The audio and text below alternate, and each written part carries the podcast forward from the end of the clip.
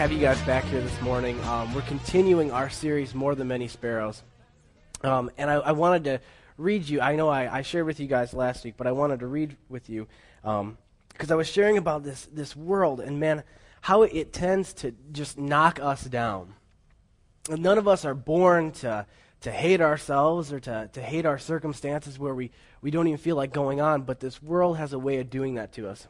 I want to read you this comment posted on the internet, um, and it was on uh, CyberPsych, and it says posted by, and his name is Garbage. He says, "When I look at myself in the mirror, I want to throw up. I hate the way I look. I hate my personality. I hate who I am. I'm not blaming anyone. I only blame myself. But I'm afraid that God will punish me for thinking this way, so I hide it from everyone. But it's true. I really hate myself. I'm so pathetically ugly. I don't know how anyone can look at me. I avoid mirrors whenever I can. If anyone looks at me, my face turns red from embarrassment. I can't look anyone in the eyes. I'm miserable and alone because I know nobody can ever love me. I am unlovable. I am nothing. I am worthless. I am garbage. Crazy to see somebody take, and, and when they write about themselves, those are the words that they, they choose to describe themselves to people. You can see there's, there is so much hurt that's been piled on somebody like that, that that's their reaction. And those are the words, if they're to describe who they are, their comment is, I'm garbage. I have no worth. And I was sharing with you guys, man, that's, that, that, is, that is not who we are supposed to be. That's something that the world put on top of us. And it, what I'm basing this entire message off of is this verse in, in Luke 12. And if you guys have your Bibles, go ahead and grab them. If you guys don't have Bibles, I'm going to encourage you guys. Um, we're going to have Bibles. We didn't this week because we didn't get a chance to purchase them. We're going to have Bibles here for you guys if you guys want to grab some. Um, but I want to encourage you guys if you have a Bible, bring it to church with you guys because it's cool to be able to open it up and just even see. Not that you have to be able to follow with me on everything because it's hard sometimes to know where, where passages are. But if you have it, it's cool to be able to look in it and even take a note because then you know what it does is it encourages you to go back and look at your Bible again later on that week. And it's important to be looking at our Bible on a regular basis. But Luke 12, 4 through 7 is where I, where I got this, this verse for, from. And it says this I tell you, my friends, do not be afraid of those who kill the body and after that can do no more. But I'll show you whom you should fear. Fear him who, after killing the body, has power to throw you into hell. Yes, I tell you, fear him. Are not five sparrows sold for two pennies, yet not one of them is forgotten by God? Indeed, the very hairs of your head are all numbered. Don't be afraid. You're worth more than many sparrows. We talked about how this is a picture of God's care. If He cares about all these sparrows that He knows, He says He, he doesn't miss when one of them drops out of the sky. And He says, Don't worry, though, because you're worth far more than any of those sparrows are. But what's cool is, is if you read the, the Gospels, which is the first four books of the New Testament Matthew, Mark, Luke, and John um, when you see things overlap, you can always tell they're really important. Now, all the words in, in the Bible are important. But when you see things overlap, you can tell this must have really stood out because multiple witnesses said, like, I remember hearing this. This was really important. And when I read through, I looked at these different, these different books. And in Matthew, the same basic story is told. and in, in Matthew, it takes place in Matthew 10, 28 through 31. It says, Do not be afraid of those who can kill the body but cannot kill the soul. Rather be afraid of the one who can destroy both soul and body in hell. Are not two sparrows sold for a penny? Yet not one of them will fall to the ground apart from the will of your Father. And even the very hairs of your head are all numbered. So don't be afraid. You're worth more than many sparrows. Okay, have, have you guys ever heard someone tell you a story and you're like, I don't know if I believe it? You guys ever had, come on, right? Someone's told you a story and you're like, eh but then if someone else comes up and they weren't together and they tell you the same story, well, then it seems like it's a lot more credible, right? And it is. That's how they do stuff like that. If, if two people can testify to the same thing apart, it makes a story tremendously more strong and solid. Well, both these disciples both write about Jesus saying these words. But did you catch an interesting difference between the two of them? Did anyone catch it? Ah, oh, it's so small, but it's so cool. In Luke, he says, Are not five penny, five sparrows sold for two, for two pennies? And in Matt, he says, Is not two sparrows sold for one penny? That's interesting, right? What does that mean? It means that we have, a, we have officially found the oldest recorded buy one, get one free. Yes, because in Matt, he says two sparrows only cost one penny, but in Luke, he says you can get five for only two pennies. It's buy four, get one free. That's apparently how they sold sparrows back in the day. You can take that and take it and make it solid because it's in the Bible. So we know that if you buy four sparrows, you apparently get one for free. But you know what's interesting? If you, if you think about that, what kind of items are given that type of price break? Are expensive items and priceless items given that type of deal? No. The stuff where it's like buy four, get one free, that's like the stuff that you find at like Sam's Club, right? Like the 10 pound jar of mayonnaise that you can't fit in your cupboard, right? Like you get a discount for buying so many of them because they're so cheap. And you know what? What God is saying is that you don't belong in that classification. You as a person, you're not a buy one, get one free. You're worth far more than that. You're one of those things. I had this, I had this friend, and he loved creating new terminology, okay? So his new terminology is when stuff was really cool, okay, he would call it behind the glass. And I'm like, what does that mean? He's like, dude, that, that shirt is behind the glass.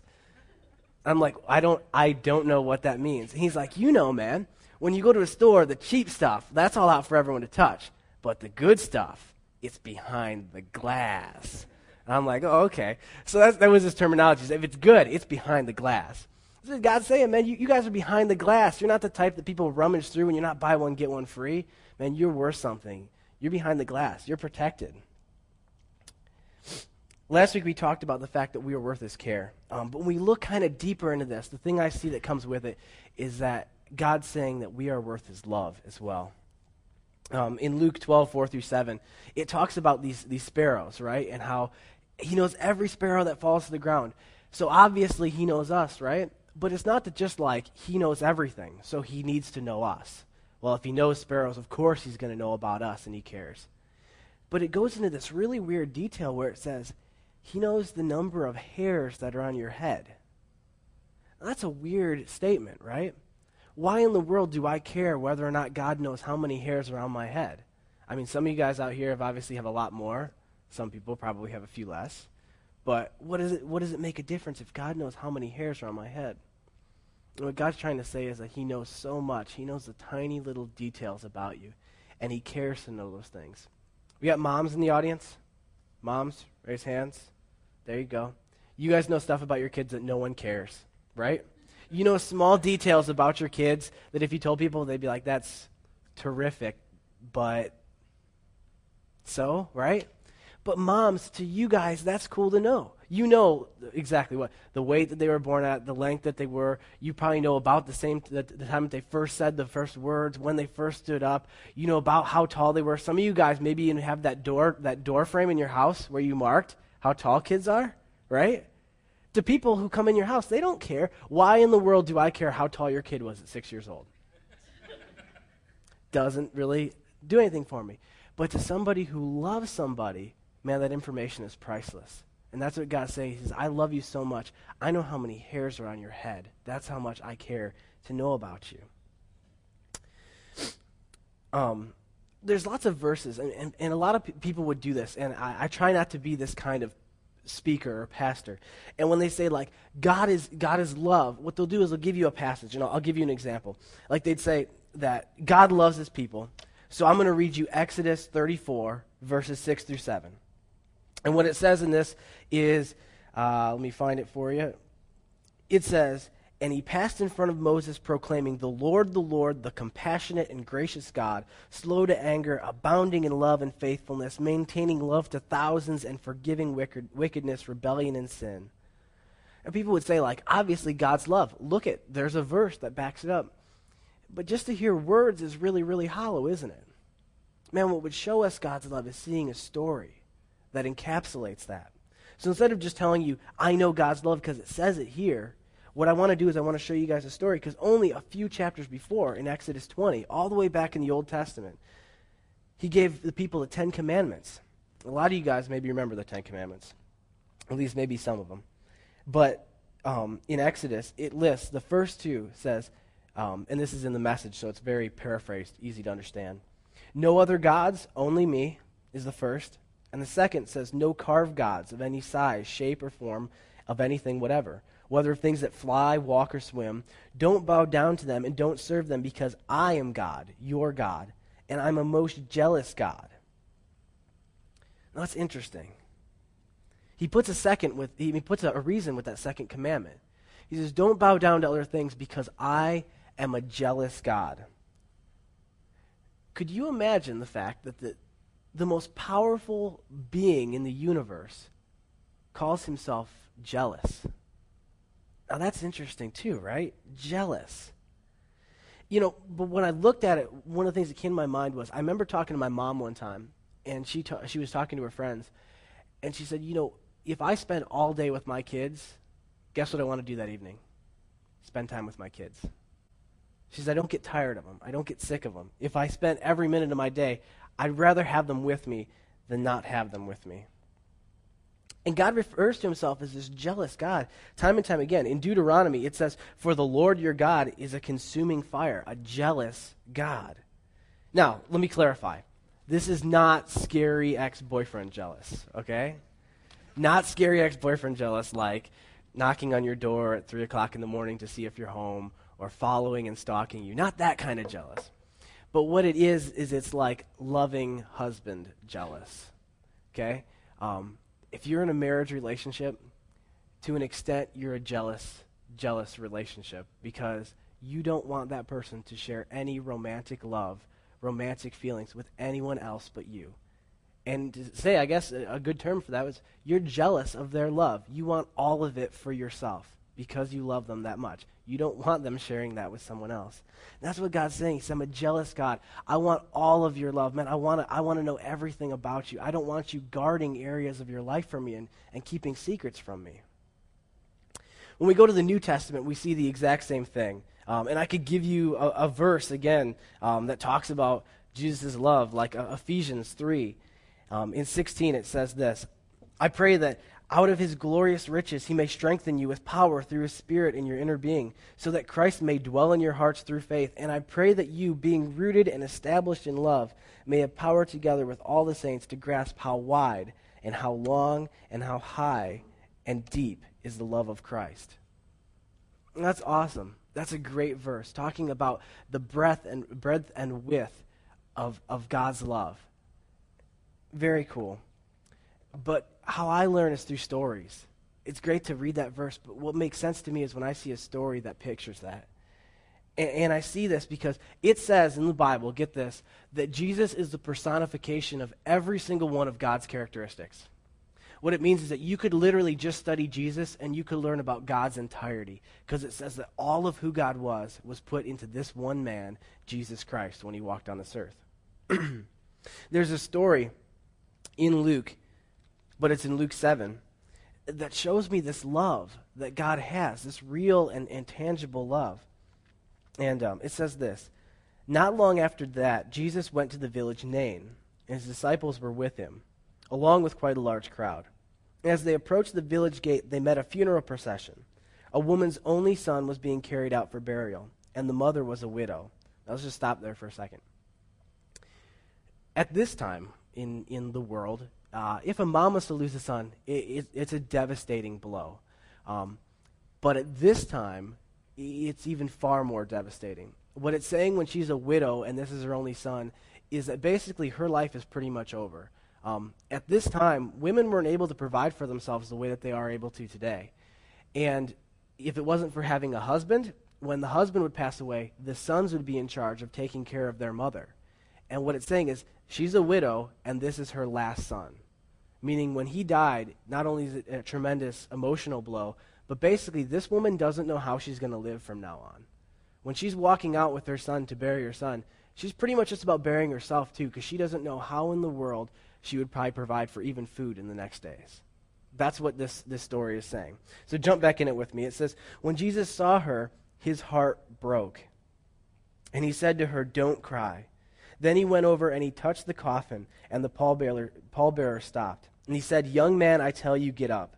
The dead son sat up and began talking, and Jesus presented him to his mother.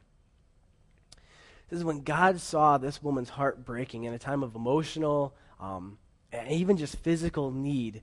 He couldn't just turn away and walk away. It says that his heart broke too. That's that love. When you love somebody, if they're in pain, you can't be happy, can you? If you really love somebody and their heart is breaking, your heart's breaking right there with them. And it says that when he saw her, man, his heart broke. And he couldn't just say, well, too bad then, and walk on. But he stopped and he did something because he could. He took and he raised this son back from the dead, which, of course, uh, is, is, astronomical and mind blowing in itself to study the, the, the power of Jesus Christ in the scriptures and what happened. But he brings him back to life and gives him back to his mother. Man, that's a God that loves. But not only just the Jesus and not only just the, the Old Testament, but really, what does it mean like today? And when I look through God's Word, I see this, this picture that's repeated over and over and over again, and it's of God as our Father. As our Father. And, and I hesitate to even use that terminology because I bet you, in a crowd our size, the term Father could have a lot of different meanings in this room, couldn't it? There's a lot of people that Father might be a really, really great word, and there's probably people in this room that Father is a very, very ugly word because of what their dad was. And I understand that because I've um, I was blessed with a good family. I've had plenty of friends who dad was never a good word to them. It was a bad word to them. And um, what I want to what I want to say to you is, is when I say the word father, I'm meaning someone who really cares because what that man uh, what that man might have done to you as a father obviously was not was not fathering. Um, but to, to state it in that opinion, because that's how God presents himself, his, himself to us as a father, it says that this Jeremiah 29 11, he says, I have plans for you. And he says, plans to prosper you, not to harm you, plans to give you hope in a future. He's saying, as a father, he says, I care about you, and I have good plans for you, not bad plans, not ones to destroy you. And he says that basically that love is, is so strong. He says, I want to be that good father for you. He says, You can trust me because I'm the one father that isn't going to fail you. In, in Matthew, there's this really cool verse, and it's Matthew 7, 7 through 11. It tells us this story, basically, about people and how we're supposed to talk to God. And in the message, it says, Don't bargain with God. Be direct, be direct and ask for what you need. This isn't cat and mouse, hide and seek game we're in. He says, If your child asks for bread, do you trick him with sawdust? If he asks for a fish, do you scare him with a live snake on his plate? as bad as you are, basically talking to all of us as people, as bad as you are, you wouldn't think of such a thing. You're at least decent to your own children. So don't you think that God, who conceived you in love, will be even better? He says, listen, he says, even you guys, he says, if your kid asks for food, he says, you don't take and, and, and trick him instead and, and starve him. If he, if he asks for something like a fish, you don't just scare him and say, you know what, oh, too bad, and laugh in his face. He says, even you guys understand that. So how much more as the, the God that really loves you, the God that created you, he says, how much more am I that, that consistent, that loving father? He says that you're worth, you're worth that love. And he thinks so much so that he's willing to prove it by giving you things, by taking care of you, like we talked about last week. Um, what's interesting, though, is God doesn't have to do this. He doesn't have to do this. I mean, he's the God of the universe. Couldn't he just take and put us here on earth and say, too bad, deal with it yourself? And he'd still be God? Uh, of course he would. But he doesn't have to do this, but he wants to. Whether we like it or not, he wants to. Um, it kind of reminded me of a, of, a, of a thought. It's like a daughter, okay?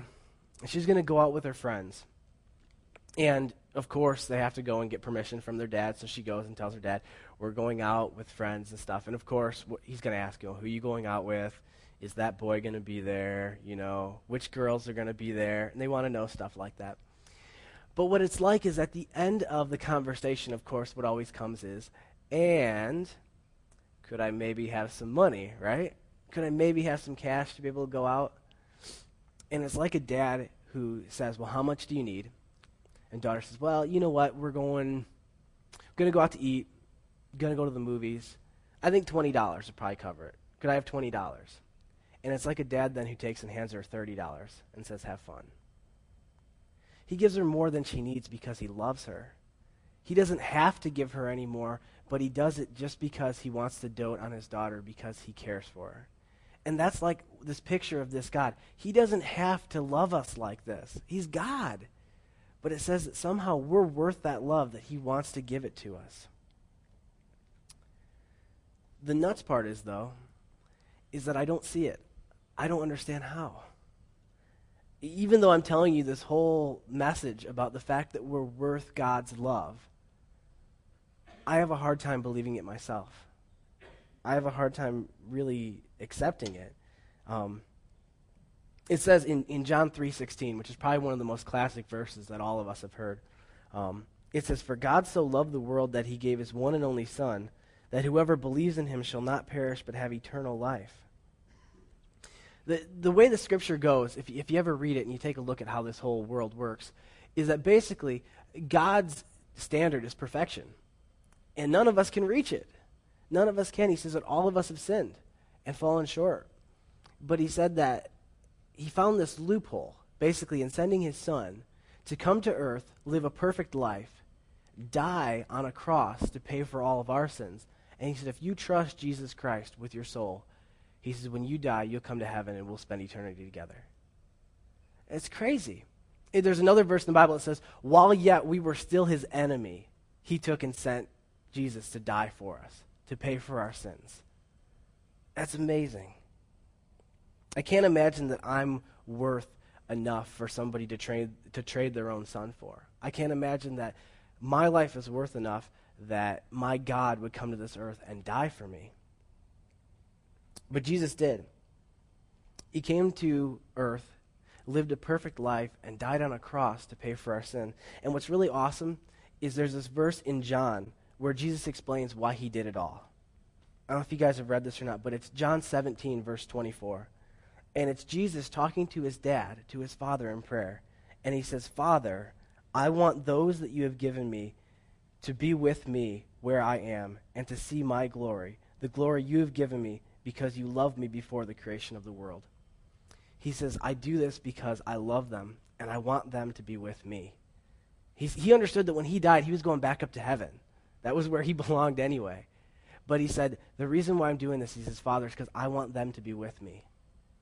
That's why he came, was because of that love that he came and sacrificed and died on the cross. But then, after all of this, after Jesus coming, dying on the cross, paying for our sins, so many of us never ever accept it. Jesus says it's a free gift. All we have to do is accept that gift, hold on to it, and, and, and ask for our forgiveness, believe in it, and begin to start working it out. Because really, when we first start, I don't know about you guys, but when I first started my faith walk, it was a mess. I didn't understand it. It was just basically faith. I said, You're right. This I can't take care of this life on my own. I understand the fact that I do believe in God, and I believe that uh, there is such thing as sin, and I understand that I've, I've broken a lot of those things.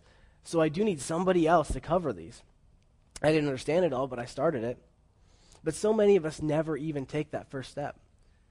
So many of us hear about the story of Jesus, hear about his, his sacrificial death on the cross, and then we just turn away and we walk away from it. We just kind of shrug it off. Or maybe some other people, they take hold of it, but then what they do is they make a mockery of it. They say they believe in Jesus Christ, but they never ever do anything that actually lives it out. You know, it almost reminds me of like when a dad comes up behind his son and he goes to put his hands on his shoulders to show him love, and then the kid does one of these and steps out from underneath of it. You guys ever had that happen to you? I did it to my dad and my grandpa in the past too. They come up to get put their hands on your shoulders to kind of show you love, and you just take and kind of sneak away from it. You're like, you know what? I'm not. I don't like you right now. It's kind of the same thing we do with this gift. God says, I provide a way that you can accept faith and you can accept Jesus and you can go to heaven, spend eternity with me. And a lot of times we just kind of shrug out from underneath of it and say, you know what? Not me. Not me. And yet, still, he says, You're worth my love. God gave us a story, though, to better illustrate all this, because once again, there's just verses and things like that. But when I can read a story, I can actually picture it. And I don't know um, where everyone's at this morning. I don't know what your mind is like, but some of you guys, I know, you've maybe only heard half the words I've said so far. But what I want you guys to do is no matter where you've been at for the rest of the service, if you've been a little tired, a little groggy, I want you to pay attention just for these next few minutes, okay? Because I want to share a story with you guys um, that kind of changed my life and it's in Luke 15, and it's a story of a son.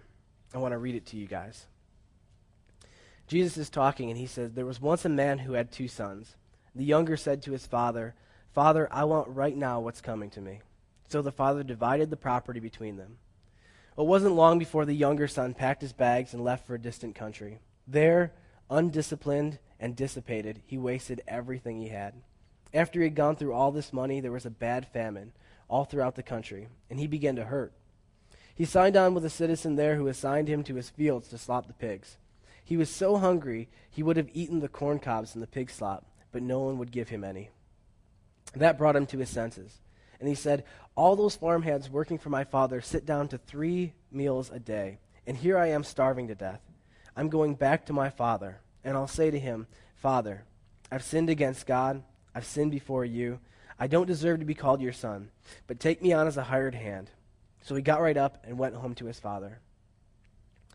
When he was still a long way off, his father saw him. His heart was pounding. He ran out and embraced him and kissed him. The son started his speech Father, I've sinned against God. I've sinned before you. I don't deserve to be called your son ever again. But the father wasn't listening. He was calling to his servants, Quick, bring a clean set of clothes and dress him. Put the family ring on his finger and put sandals on his feet. Then get a grain fed heifer and roast it. We're going to feast. We're going to have a wonderful time because my son is here, given up for dead and now, al- now alive, given up for lost and now found. And they began to have a wonderful time. There's a story in, in the Bible of this son. And it says that at one time he understood his dad and he understood the love, but he basically decided that he had a better plan for his life. And he walked away from him and he went on and did his thing for a time until he finally got to the end of that and realized that what he had made of his life was a mess. He didn't care for it, he was starving to death. And he went back assuming the fact that his dad would say, I told you so. I told you so. But I'll take you on it. I'll let you. I'll let you work for me. But instead, when he comes back, this father's response is to immediately not say, You can come back as my servant. He says, You come back as my son. He says, Get the family ring and put it on his finger because he belongs with us. He says, Go get that robe and put it back on him. And he says, Go slaughter that, that heifer, that cow we've been saving. He says, Because we're going to feast tonight because now my son's come home. It's a cool story, but the reason why it's really cool is because it's a picture of God in us. That's why Jesus told it. He says, You guys are that prodigal son. He said, When you were born, you understood that there was a God that cared for you. But what happened is, is you got so caught up with what this world had to offer that you ran away and you went and did your wild living. But he says, You're going to come to the place where you realize this isn't everything it's cracked up to be. This is not all that I wanted my life to be. And I know that if I go back to my father, my life can be whole again. But what's awesome is he says, I love you so much that when you come back, I don't rub it in your face. He says, when you come back, I give you a hug and I say, Welcome back, son or daughter. I love you guys. He doesn't rub it in our face. Man, I remember the first time I actually thought about that story and it blew my mind.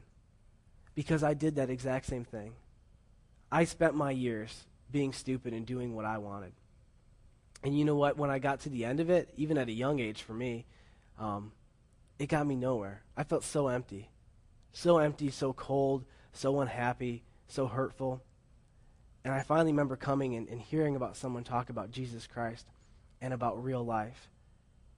And I remember giving my life to Christ and immediately experiencing something that changed everything.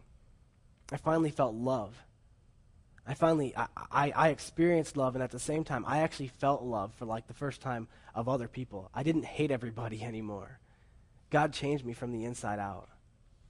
And God says you're worth that love this morning, wherever you're at on that journey. If you're just starting, if you're just saying, God, let me go, or if you're coming back and you're saying, God, I, I have to come back, He says, You're worth it. He says, uh, You're worth my love, and I'm willing to take you back in. With human eyes, I'd say we're not worth it. With my own human eyes, I agree. Man, we're not worth it. But God disagrees. God disagrees.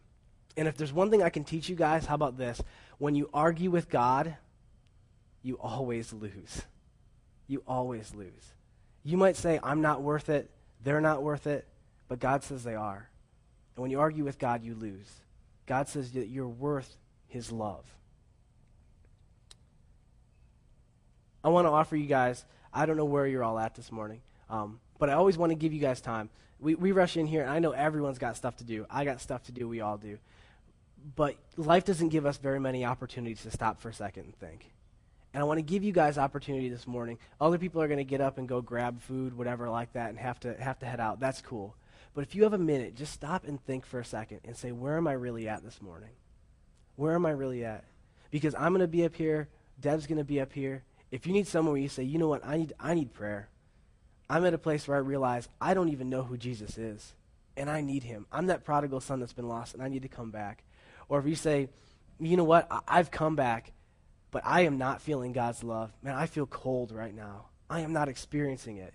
We want to pray for you guys too, because this is a time when you can actually change something this morning. If you walk out, you know what's going to happen is you're going to get lost in the mess of the world. And it's going to be a week from now until you think about it again. But if this morning you say, you know what, something registered, come up and just have a quick chat and do something about it. I want to pray with you guys, and then we'll end. God, I thank you so much for this morning. And I thank you, God, that you, you show in your, in your word that somehow we are worth your love. God, it's hard to understand, but I know it's true because I felt it myself. Jesus, I pray to you that you would, you would work on hearts now, that people who are, are, are connecting with this idea of, of the prodigal son and where they're at, that they wouldn't just let it slide and walk out the door. But I pray to you that you would make um, just a burden on their heart. And, and you guys out there today, you know, the way I'm to I'm gonna say it is if you feel like there's something that you almost feel like I'm talking about you, it, it connects. And if you almost feel like scared because you want to you want to just get up and run, a lot of times that's because this is the morning for you. And God, I just pray to you that you would give them courage to come and come and talk and to just say what's going on right now, and, and quickly pray. I thank you so much for this day, God. I pray to you protection and um, and just peace over every single person here. It's in your name I pray, Jesus Christ. Amen. One last thing. You're worth more than many sparrows.